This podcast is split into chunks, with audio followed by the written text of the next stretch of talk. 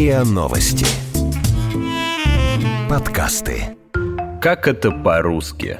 Подкаст о великом и могучем и его тонкостях. Сланцы с носками, слоучи с лабутенами. Странные слова из мира моды.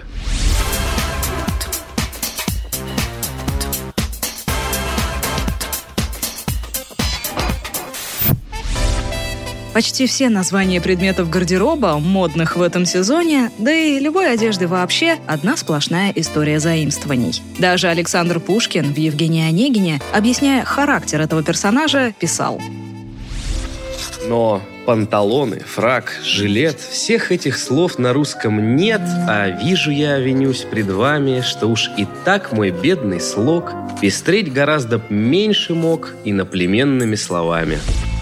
Уж говорить про сегодняшний гардероб городской жительницы, где боди, кроп-топы, ugly shoes, джоггеры. Короче, передаем привет историку моды Александру Васильеву и идем составлять сезонный аутфит. Ну что ж, Аутфит от английского экипировка, снаряжение. То есть все, что на вас надето. Одежда, обувь и аксессуары. Не путать с луком. Лук на английском — это внешность. Так что сюда, кроме одежды, входит еще прическа, маникюр и макияж. А еще лук — это фотография в полный рост, демонстрирующая образ целиком. То, что называется от кутюр на французском от кутюр. дословно высокое шитье, то есть высокая мода, бывает все-таки очень далеко от обычной жизни. Поэтому сегодня речь пойдет о массовой моде, то есть о прет-а-порте, повседневной одежде массового производства. И еще. Надеть одежду, одеть надежду.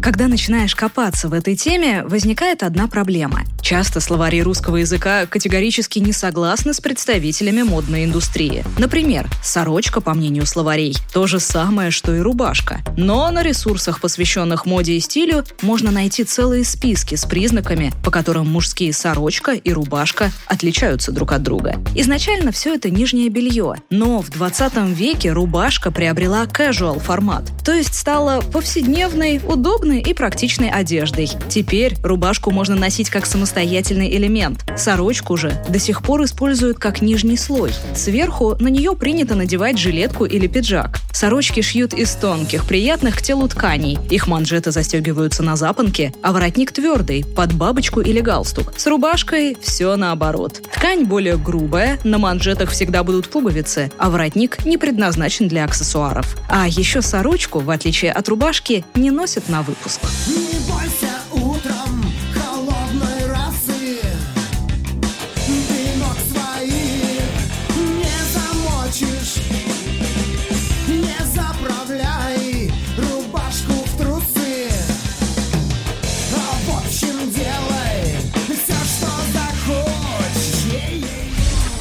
60-х, 70-х годах женская мода стала уходить от неудобных корсетов и обтягивающих платьев, которые сковывают движение. Им на смену пришел и до сих пор остается в трендах оверсайз. Переводе с английского «слишком большой», больше обычного размера. Оверсайз брюки, рубашки, кофты, пиджаки и даже куртки выглядят так, будто вы купили вещь на 2-3 размера больше необходимого. А их идея в том, чтобы создать комфорт, не только физический, но и психологический. Новые в языке слова «свитшот» и «худи» тоже могут быть оверсайз. Свитшот от английских sweater – свитер, и short – рубашка. Больше всего похож на привычный свитер, но сделан не из вязаной ткани, а из плотного трикотажа, иногда утепленного изнутри, например, флисом. А вот худи от слова худ – капюшон. То же самое, что свитшот, то есть надевается через голову, но, как несложно догадаться, с капюшоном. Надеюсь, вы еще не запутались.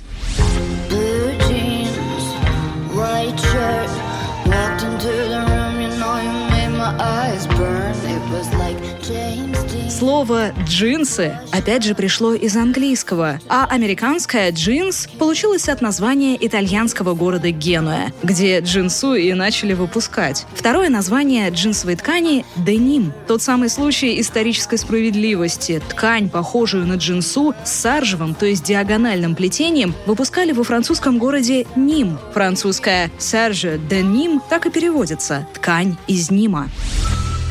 Деним появился в середине 19 века, как спецодежда ковбоев и золотоискателей. А сегодня у меня в гардеробе, например, 4 пары джинсов. Во множественном числе только так – джинсов. А еще джинсовая куртка или джинсовая. Словари говорят, что можно и так, и так. Ну а модный крой джинсов в этом сезоне – слоучи. От английского слоучи – громоздкий. Из-за широких штанин, которые сужаются к низу и подчеркнутой талии, они напоминают клоунские штаны. На Слоучи очень похожа модель «Бананы». Первыми брюки-бананы начали носить джазмены в 1940-х годах в США. Они сочетали их с яркими длинными пиджаками и пестрыми подтяжками и дополняли образ широкополыми шляпами. Кстати, примерно так одет герой Джима Керри в фильме «Маска». В начале 80-х этот фасон начали носить и женщины. Сегодня брюки-бананы могут быть любыми, хоть из костюмной ткани, хоть из кожи. Кстати, многие предметы гардероба, как и брюки-бананы, получили свои названия из-за схожести с едой. Например, шляпа-пирожок, сумка-пельмень или каблук-рюмочка. Хотя нет, рюмочка — это все-таки немного другое. Сумка-пельмень, кажется, называется так только на русском, потому что и правда похожа на пельмешек. Но в английском варианте это pouch bag, то есть мешочек. Модель в 2019 году представил бренд Bottega Veneta. Еще есть сумка-багет. Правда, она скорее похожа на чиабатто, чем на знаменитый французский хлеб. Но тут другая логика. Просто ее, как и багет, удобно носить под мышкой. Компактную сумку на коротком ремне представил итальянский бренд Fendi в 1990 1997 году, и она стала хитом конца 90-х, начала нулевых. Именно на нее охотилась Кэрри Брэдшоу из «Секса в большом городе».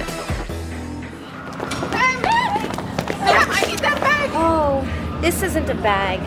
It's a baguette. Носить и слоучи, и бананы можно практически с чем угодно. Хоть с майками и кроссовками, хоть с блузками и туфлями. Внимание, не туфлями. Пожалуй, самые желанные туфли в гардеробе любой девушки – это они.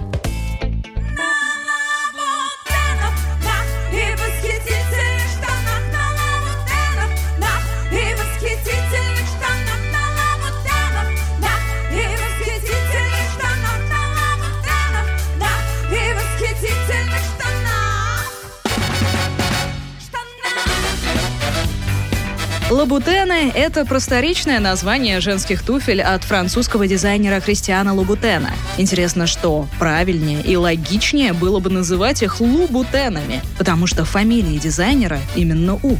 Christian Louboutin is Christian Louboutin. Christian Louboutin.